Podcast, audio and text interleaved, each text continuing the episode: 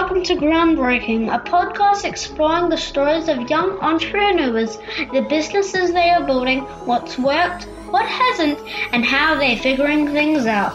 Instead of talking about a culture where people have to, you know, quickly hit numbers or um, fail fast and things, that there's an important part of taking your time to make good strategic moves I'm your host, Eli, and welcome back to another episode of Groundbreaking Podcast.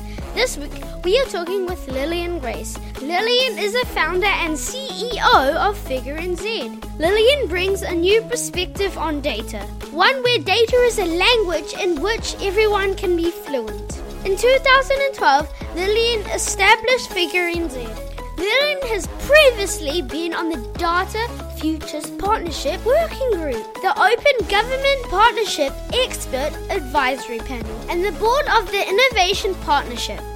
Lillian, thank you for joining us. You're welcome. Can you please tell us a little bit about yourself and your background? So, I run an organisation called Figure NZ, and we work to take New Zealand's public data, so all of the numbers that help us understand our country and then make it easy for everyone to find and use. So, for example, that could be oh, actually, I'll ask you a question. How many dogs do you think are in New Zealand? 300,000? There's about 500,000. Um, so, a lot. There's about 42,000 Labradors.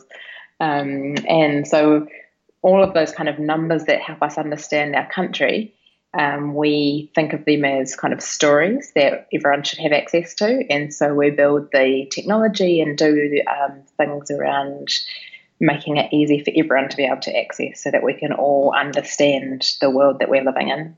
I heard a lot about big data. What does big data mean to you? Big data is a term that like there's a lot of data that's collected in kind of real time. So, say if you're driving along a road um, and Google Maps is collecting your data, or your, your, cell phone, the people that own your cell phone, as they are tracking the data of, of where you are and the calls that you're making and things. There's big data is being able to capture all of that, and when it's all added together, it can be used to understand um, kind of big patterns in movement. And people often um, talk about big data as like this big conceptual kind of new thing, but it's really it's just a, a way of seeing things that are happening easier. And um, the most important thing when it comes to data is to understand the questions that you have and what what it is that you want to know from it, rather than assuming that data is just going to tell you magical things. Yeah, that is really helpful. Why did you start Figure NZ and why do you have this mission to make data accessible to people? I started it because I realised that um, to have the biggest impact personally, it would come from not just focusing on one thing that I care about. So I care about um, people starting businesses, I care about um, youth and their experiences. I care about the environment and the quality of our water and all of those things. So I care about a lot of things. And when I step back to think, what's the most valuable thing I can do with my time? Um, realize that it wouldn't be just focusing on one of those, it would be focusing at a system level on how to better enable everyone to solve all of the issues. And so when I looked at um, the use of data, I realized that most people find it too hard to find and use data. And, and so often we make assumptions or guesses or things around making decisions that aren't based on reality.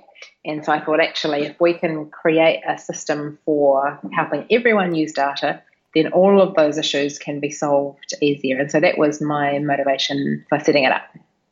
How do you make sure your data is accurate? Wikipedia seems to change every day. There are about 375 different government organisations, and so we get data from lots of those, um, all of them as we can. And then there's other organisations like companies or universities that have data sets as well. So we work with anyone that has public aggregate data, so when it's safe for it to be published and shared widely, then we will work to publish that. Um, but when we do that, we also work to make sure that the people that have collected the data have done it in a way that's appropriate and not misleading. So we do do some kind of background checking on that as well. Um, and people can't directly contribute in terms of uploading it themselves, but anyone can contact us if they've got data and are interested in publishing it, and we'll just go through a process to make sure that it's appropriate for sharing with everyone. How do you make sure your data is accurate? Wikipedia seems to change every day. Mm, it's really, really hard. So, the difference between Figure NZ and Wikipedia is with Wikipedia, anyone can be editing. And with Figure NZ, it's only my data team that has quite um, strict processes about what's checked and moderated and audited before it gets published. But it is really hard. We're talking about thousands of data sets, and the ability to make a mistake is easy when it comes to humans doing things. Um, and and so it's about having checks in place and making sure that everything is seen by by multiple people.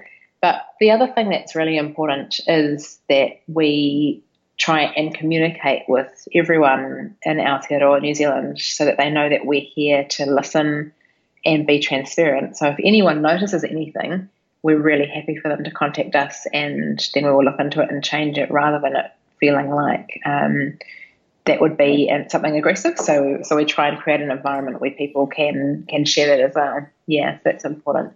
Figure NZ is set up as not for profit, but you must have some kind of business model. Yeah, yeah. It's um, and the reason for that is so that um, the reason for setting up as a charity is because when it's kind of knowledge infrastructure for the whole country, for everyone, it needed to not, uh, it needed to be just trusted, I guess, in a way that would never be questioned. And so the, we get revenue in a few different ways. And um, one of those ways is through data publishing services.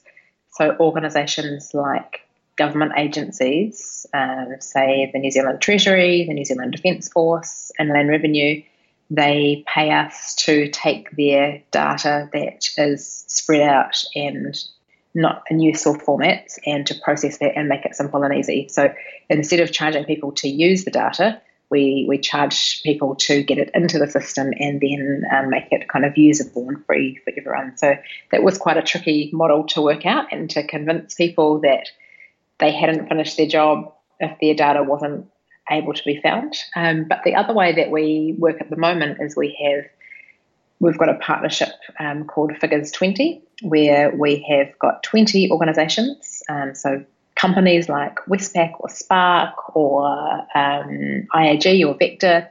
There's stuff. There's government agencies uh, like um, Inland Revenue, Callaghan Innovation, New Zealand Trade and Enterprise, and they've all come together to contribute to us for the next three years. And in return, we do things like data publishing services and also go into organizations and help them think using data. What new developments do you have in mind for Figure NZ?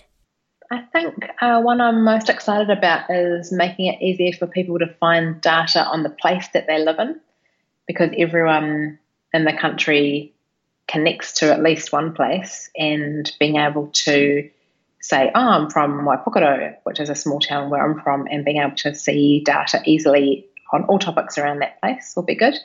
Um, but also things like as voice um, search and that becomes more important, how we can connect into that world so that people don't actually even have to use a website.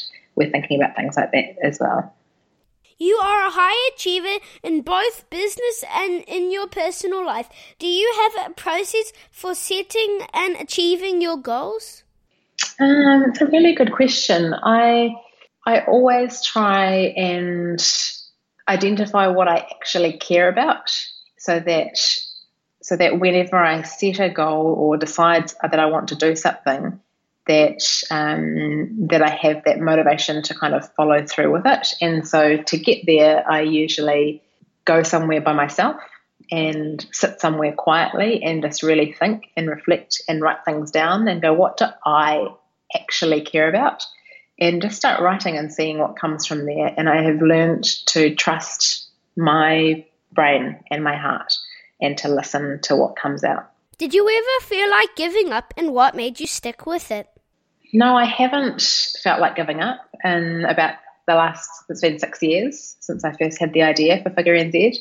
And I almost have been surprised that I've never felt like giving up, but I completely put it down to having that mission is very clear about wanting to enable everyone in our country to make better decisions because even when things are hard and I have to do things that I don't like to do, it's like, well, that's worth getting out of bed for. So, yeah.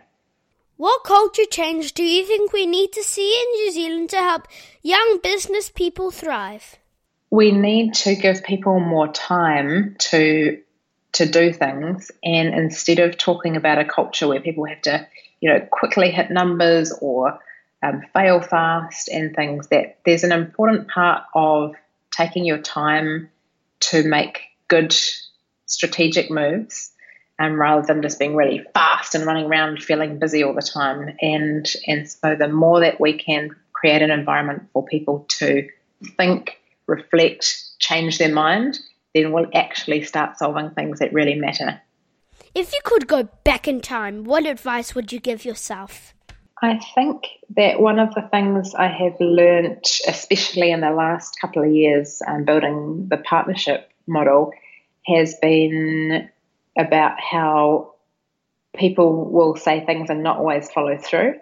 And I didn't realize that at the start. And so learning to better manage that and to find a way of um, more quickly getting commitments yeah. would have been important. So, what do you love most about your business, Lillian? That I can see how it will change people's lives for the better. Who do you admire most? This, is, this could be taken in the wrong way, but I'll just say what comes to mind, which is that um, I admire myself a lot because I have to keep checking in. Um, I think it's really important to to to keep growing and learning and being proud of yourself as you're going through, whilst also knowing what your weaknesses are. And there are probably 20 people or so around New Zealand that I connect with that I admire, and one that I would think about a lot is um, Vic Crone, who's one of my best friends, and she's the CEO of Callaghan Innovation. And I admire her because she's so brave and bold and resilient and cares so much about what she's doing. And I really admire her approach. Okay, final question for me. What has been the most interesting data you have come across from a recent search in Figure NZ? I think it was a chart that I saw really early on. And so over the last 40 years, per person, people in New Zealand, um, they eat about the same amount of meat each week. But we now eat half as much beef and lamb as we used to 40 years ago, and we eat six times more chicken than we used to. And the reason that I found that so interesting was I realized that whenever you're born, you think that what you experience is normal. And so I grew up thinking that it was normal not to eat chicken very often. And if you're a child now, chicken is everywhere and it seems normal. And I realized the power of seeing a simple chart that helps you understand that the world changes over time and where you are in that change. And so that was a really powerful moment for me. It's been a lot of fun with you, Lillian. Thank you so much for your time. You are so welcome. Thank you. You've reached the end of another episode of Groundbreaking. Subscribe to this podcast on iTunes, or through your favorite podcast service. Until next time, stay awesome and share the love.